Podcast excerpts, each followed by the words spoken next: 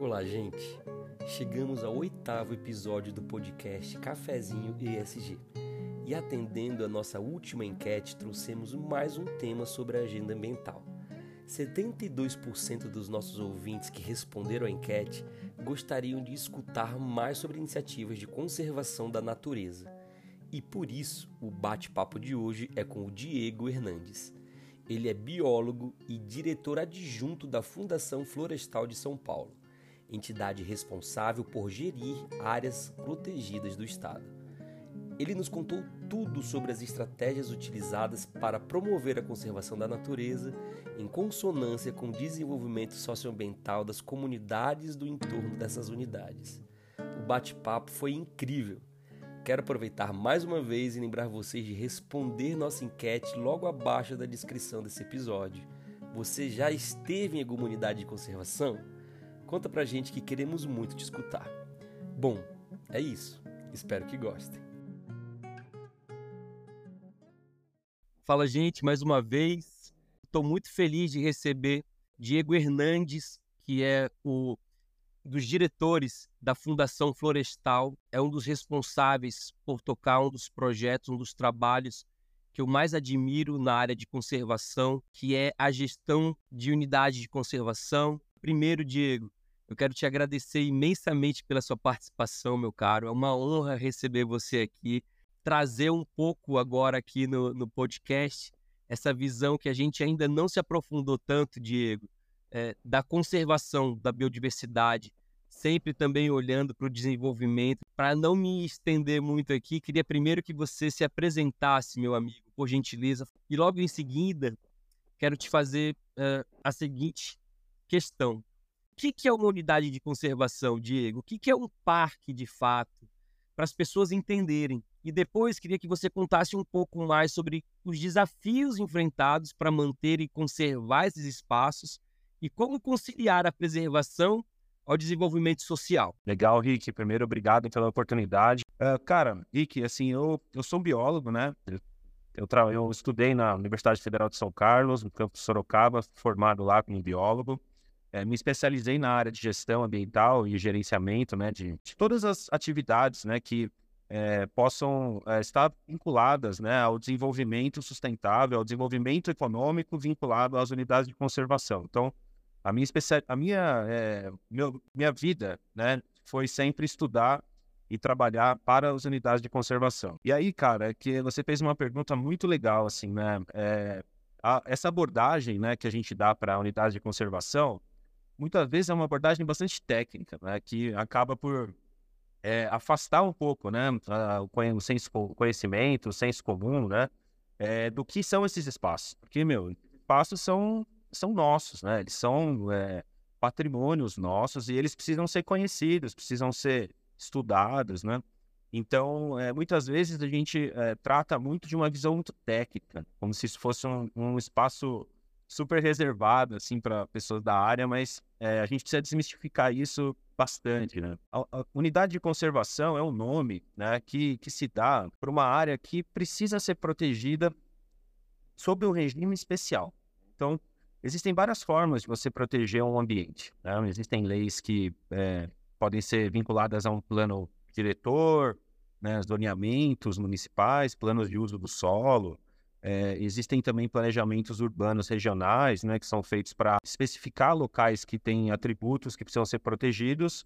É, existe uma legislação federal, né, que a gente conhece como Código Florestal, mas é uma, uma lei que, é, desde, desde a década de 60, é, deu, deu bastante é, força né, para a conservação no nosso país.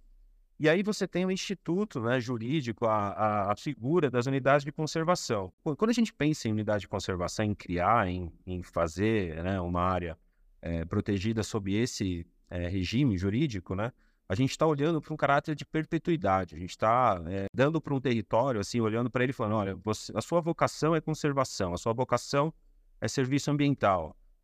Esse território ele precisa estar protegido e precisa servir para todas as nossas gerações futuras, para que todo mundo possa se beneficiar dele. E aí, quando a gente é, olha para o território e vê toda essa importância, as unidades de conservação elas são o melhor instrumento de conservação que a gente tem. Primeiro porque é, quando você cria uma unidade de conservação, você é, institui, né, regramentos extremamente específicos, é, faz um processo participativo, né, sempre tem que ser, é, faz um processo participativo para instituir regramentos, definir é, programas, né, para que esse território possa desenvolver exatamente essa vocação que ele teve. Não adianta a gente criar uma unidade de conservação e deixar ela no papel, cara. Tem que criar, tem que ter conselho, né? tem que ter conselho gestor, tem que ter processo participativo, é, tem que ter discussões, tem que ter câmaras, câmaras técnicas, tem que ter plano de manejo, né? que é um instrumento extremamente importante. Então, a unidade de conservação é isso, são territórios que são protegidos né, por, por uma forma de lei, de decreto, que tem um atributo ou de fauna ou né, flora, é, recursos hídricos, né, muito importantes, como por exemplo a região da Cantareira, a Serra do Mar, são re regiões extremamente importantes para a segurança hídrica do estado de São Paulo. Então, é, olhando para esses atributos, a gente vai e cria uma, uma área especialmente protegida por lei ou por decreto. E aí vem uma parte que a gente pode também aprofundar, que são categorias. Né? Aí já é uma, uma parte que também é muito interessante nesse nesse tema de unidade de conservação, que são categorias. Né? A lei é, que institui o Sistema Nacional de Unidade de Conservação, ele traz diversas categorias. Essas categorias, elas existem exatamente para que a gente que trabalha com conservação, política pública, né, possa enquadrar o território naquele, naquela vocação que ele tem, né? seja o turismo, né? seja a preservação né? total, então, tem reservas biológicas, que são espaços protegidos com uma, uma finalidade muito é, dedicada à proteção, né, à restrição e ao monitoramento da biodiversidade, e outras que são de uso sustentável, que aí é um mundo inteiro para a gente explorar bioeconomia, né, economia circular, programas de incentivo, tudo que está hoje aí é, à nossa mão para a política pública. Entendi. Então, com isso, a gente pode pensar num dos principais temas que uh, têm sido debatidos na agenda de sustentabilidade, que são as mudanças climáticas. Nesse sentido, as mudanças climáticas têm se mostrado uma ameaça crescente aos ecossistemas naturais. E como que a Fundação Florestal tem enfrentado esse desafio e vem adotando estratégias para mitigar os impactos das mudanças climáticas nessas áreas protegidas de São Paulo? Excelente é, a pergunta e a abordagem. os resultados né, da mudança climática, das mudanças climáticas, dos, das alterações nos, nos, territórios, seja pela mudança do clima, do regime de chuva, né, da intensidade das chuvas. A gente vê, cara, no litoral, né, no nosso litoral, é uma, uma intensidade cada vez maiores, como a gente teve, né, de forma muito trágica em São Sebastião esse ano. Então, isso tudo são é, impactos, né, que as unidades de conservação, por serem espaços é, protegidos e que mantêm né, a estrutura de um ambiente natural, mantêm as relações entre as espécies, servem de hábitat né, para as espécies e também servem de fontes de serviço ecossistêmico para a população, a, esses territórios, eles por natureza, né, por origem, eles são é, espaços de resiliência. É, eu diria que uh, a melhor forma né, de de expressar como todos os órgãos gestores de unidade de conservação atuam né, contra as mudanças climáticas é exatamente eh, promovendo a gestão eficiente né, desses espaços para que esse, esse, essa característica, né, essa, essa vocação de, de espaços resilientes, ela possa ser é, estendida para os municípios, para as áreas urbanas que estão nesses territórios. Então, é, como que a gente traduziria isso, Rick, assim, de uma forma bastante prática, né? Uh, se a gente não tem né, uma, uma, unidade, por exemplo, numa região como a Serra do Mar, a gente não tem um parque estadual que desde 1970, né, até um pouco antes, né, com, a, com a desapropriação de muitas áreas ali na década de 60 e 50, mas a partir de 1970, o poder público entendeu que aquele território né, da Serra do Mar ele precisava ser protegido justamente por conta da intensidade das chuvas, dos impactos, né, o avanço das ocupações irregulares pudesse dar, é, então, tudo isso é, são, são é, fatores né, do desenvolvimento das cidades que são muito suscetíveis a sofrer com os impactos da mudança climática.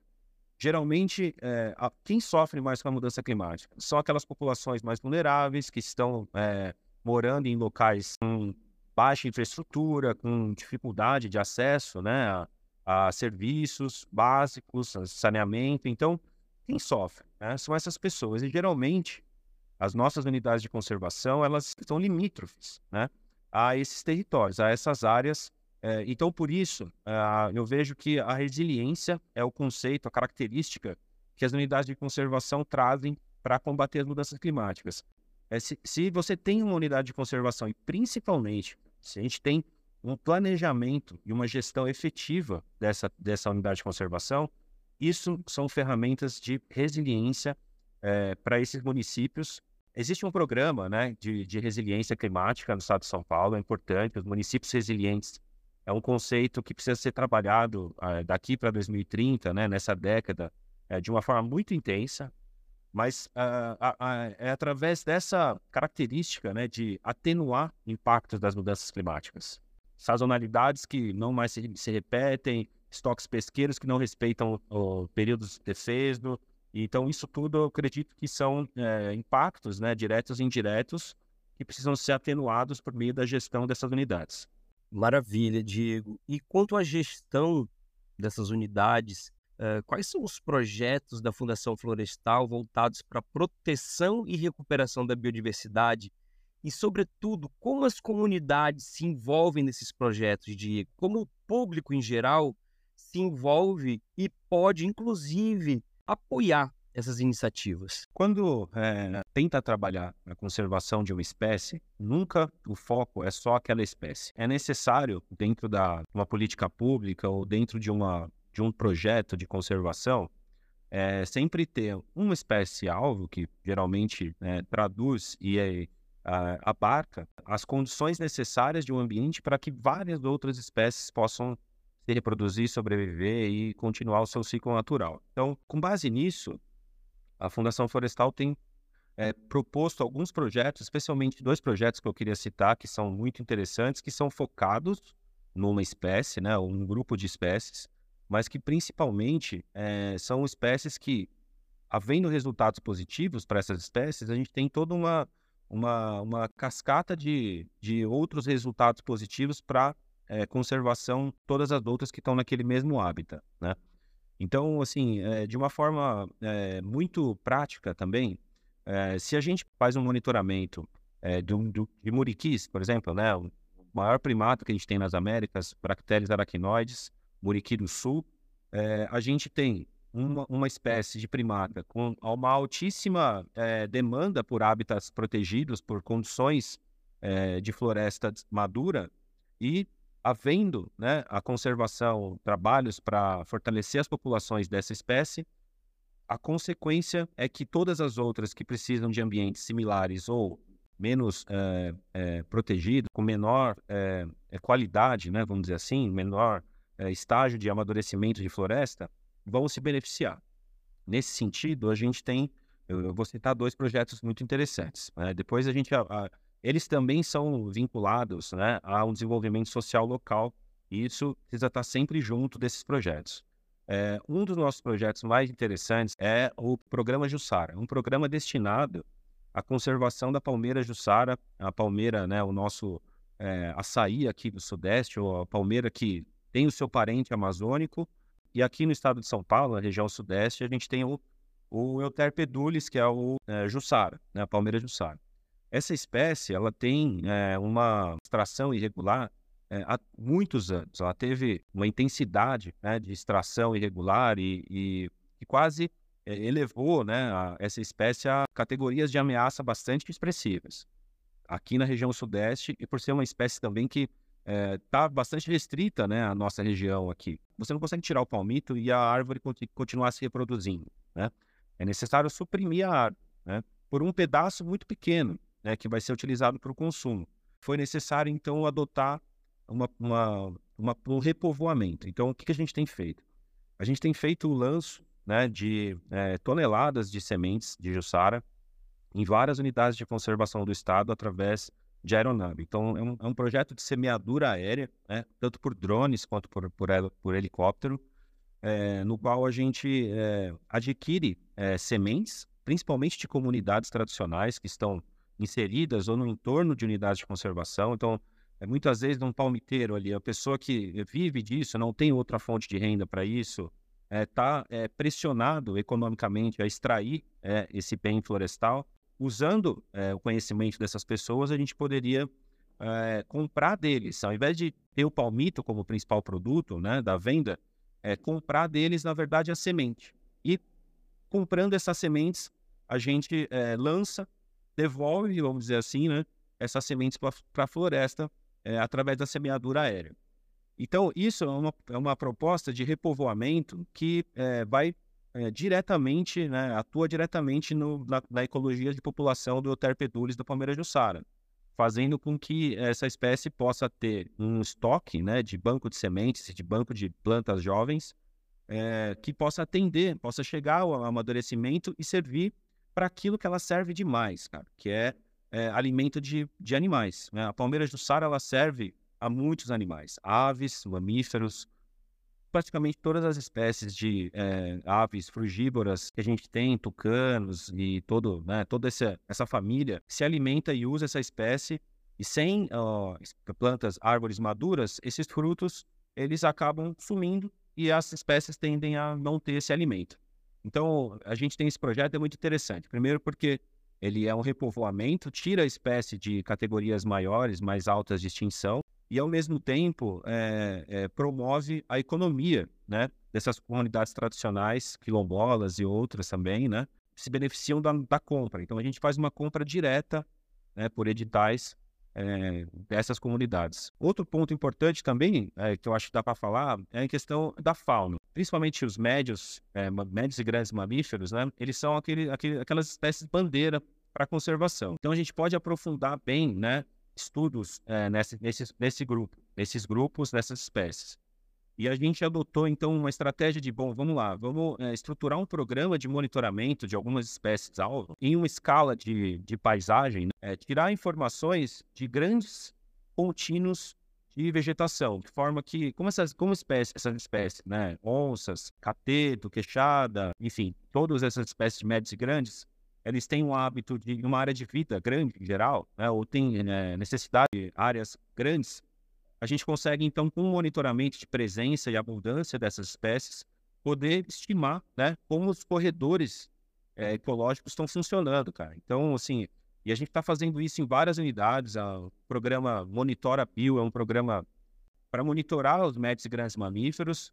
E também a gente está trabalhando agora com monitoramento, cara, de borboletas. Porque as borboletas, elas são também excelentes bioindicadores, né?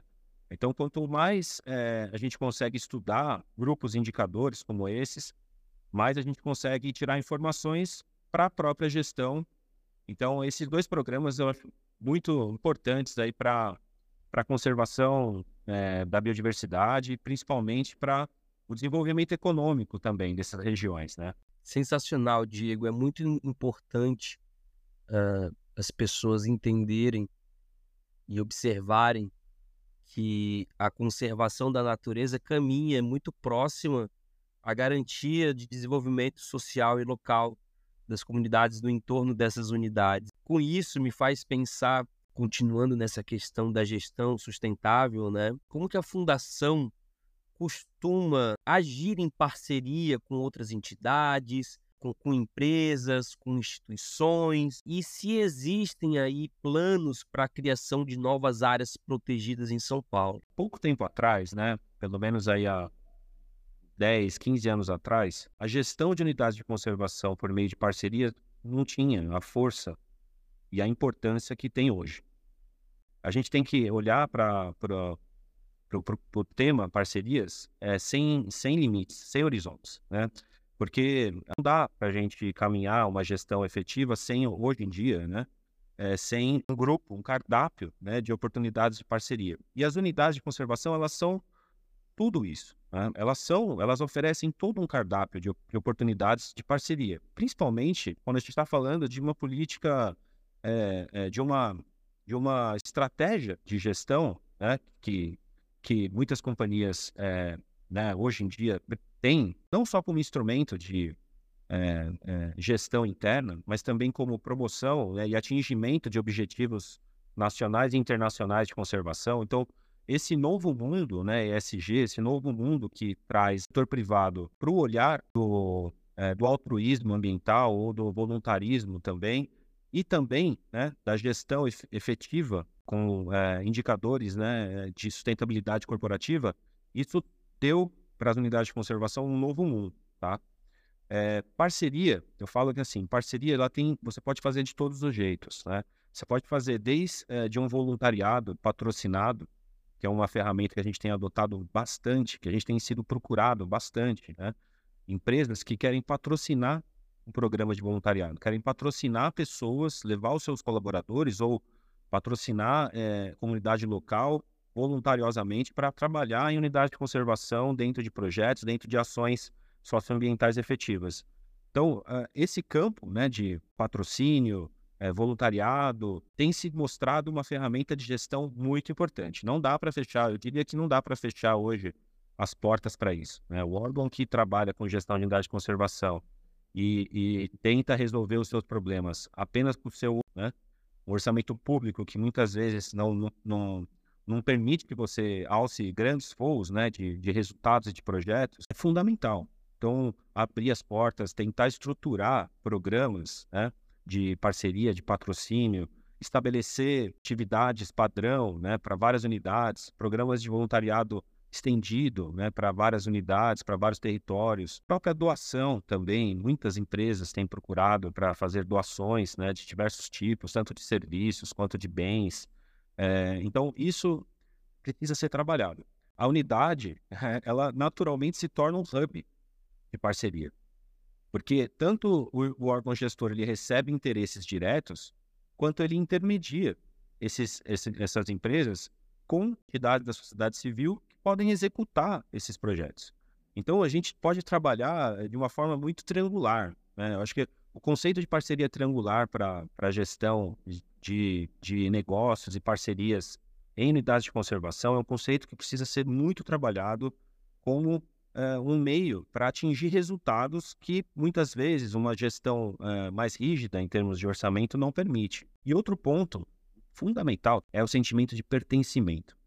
É, quando, quando, a gente abre as portas para o entorno, quando a gente abre as portas para a população, para as entidades e permite, né, faz com que elas se apropriem daquele espaço, daqueles atributos e trabalhem projetos e trabalhem uh, a sua, uh, o seu interesse ali, né, façam uh, respeitando, obviamente, o plano de manejo, tal, as regras, mas quando a gente traz, né, internaliza, traz mesmo para o jogo, né, as entidades locais, permite que isso se torne projetos de médio prazo, no mínimo, é, o pertencimento que uma população local e que um município passa a ter da unidade de conservação traz diversos benefícios, né?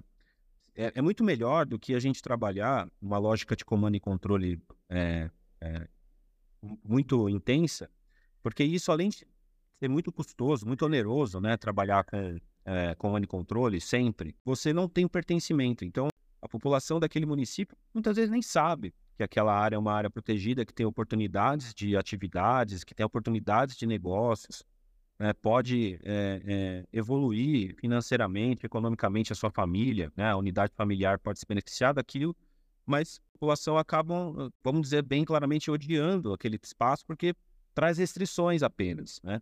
Então, cara, parcerias com entidades locais são ferramentas importantíssimas para gerar pertencimento local, regional e principalmente fazer com que as pessoas possam é, defender aquela, aquela unidade de conservação quando é, alguma coisa é, a afeta, né? Como alguma coisa está ameaçando ela, a gente vê que o pertencimento é a melhor ferramenta de conservação que existe aqui para as unidades. Incrível, incrível experiência, Diego.